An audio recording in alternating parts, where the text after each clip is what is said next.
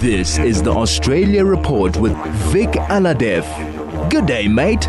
Vic Alhadeff, a very good morning to you. How are you? Good morning, Howard. I am very well, thank you. Nice to talk to you today. Nice to speak to you. So, the uh, lots and lots of things to talk about in Australia, uh, and uh, it's it's just some of them I, I, think is insane. An MP utters the most vile anti-Semitic expression by an Australian politician in living memory. Let's start there. Oh my God! It's uh, you would think that we're in the Middle East here and not uh, ten thousand miles away from the Middle East. So this this is a Green a, a Greens member of Parliament of, of the mm-hmm. New South Wales Parliament that, of the state, and this uh, she was taking part in a Palestine Justice Forum in one of our western suburbs in December. But now, and this was recorded and videoed, and it had just come to light.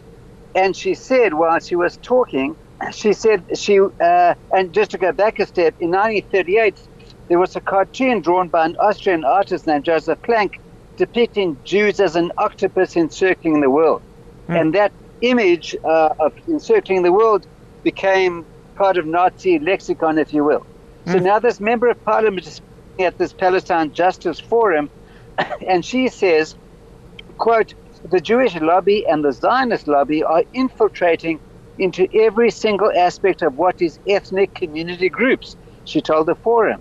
Quote, they rock up and offer support for things like the campaign against racial discrimination laws. They offer solidarity. They rock up to every community event because their tentacles reach into the areas that try and influence power. Close quote. I mean, it's so, so, so in other words, in so, so there's no there's no good that a Jew can do because if they are supporting a cause that somebody else thinks is valuable and relevant, it's only because they even want to infiltrate. Ra- and even if that causes racial discrimination laws, and to the add to the insult to injury or the irony of it all, this uh, particular politician is Asian. So these racial discrimination laws, which Jews were active in, would protect her or do protect her as well. And yet, uh, obviously, she has serious issue with that.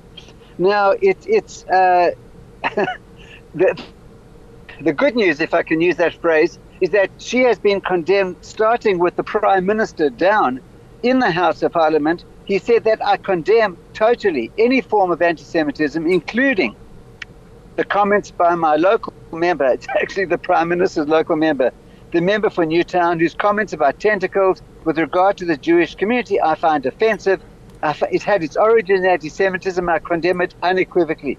Her comments have also been condemned by the Premier of the state and by politicians across the board. So, and, and now it's important to add, in, in terms of balance and context, she has apologized for her remarks. You know, one wonders did she apologize because she made them or did she apologize mm, because they mm, they caused a reaction? Uh, yeah, three yeah. months later, exactly. And also, so it's one thing to apologize for using the word tentacles. But even putting that to one side, it, as you, what about the whole point she was making that these terrible Jews are just getting involved in everything? So it's not just the word tentacles which is uh, uh, problematic, but uh, her whole notion and the fact that yeah, she shouldn't be even in a campaign to bring about uh, you know race hatred legislation. So uh, pretty shocking and appalling. it, it really is. Let's talk about doxing. Well, yes, and then it gets worse. and then it gets worse. And this is the word I must confess I had only become across uh, have only come across in recent in recent times. Right. And so what happened now is that is that uh, nearly 600 names and personal details of Jewish people involved in academia, in creative industries, in the arts uh, which was a private WhatsApp group formed last year by Jewish musicians, artists, academics, has been circulated on social media and, and together with a file with about 100 photographs of about 100 Jewish people. And now, and the, the police have confirmed that they are investigating this and they're following reports that personal details of a number of people have now been have now circulated.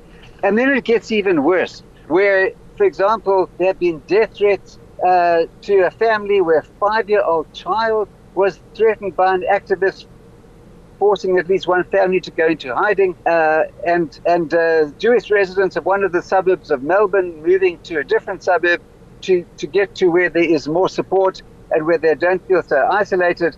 Jewish owned businesses being attacked online or in person, star of Magen David stickers being intim- uh, stuck onto Jewish businesses.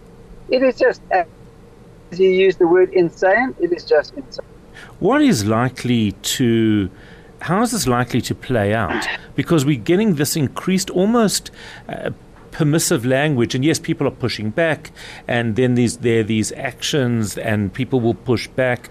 But unfortunately, what they do is they move the needle and they make things just a little bit more acceptable because next time we won't be so outraged when when information is shared or when a politician makes these these statements. And I've seen it with this war. Uh, you know, we've moved from Israel apartheid state to Israel genocide. Uh, and then we're going to move next to, well, should Israel exist? And this is what happens. And, and, and I'm seeing the move of the needle in Australia as well. How do we push it back to where it should be? So, I mean, you, you're spot on with your, your summation there.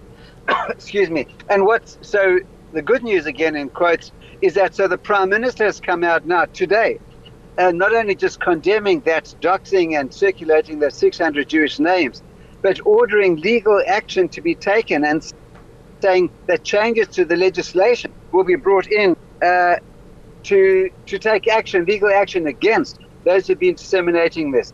And the government, so it's going to put in place, so it says, urgent privacy laws to the parliament and to bring also stronger laws against hate speech. And then in, in a uh, then separate to that and privately, there's a post here on, on Twitter which I'm reading from a lawyer saying, Take notice, anti Semites. My team of experienced lawyers are coming after you with the full force of the law. My firm will commence legal action against anyone engaging in this repugnant behavior.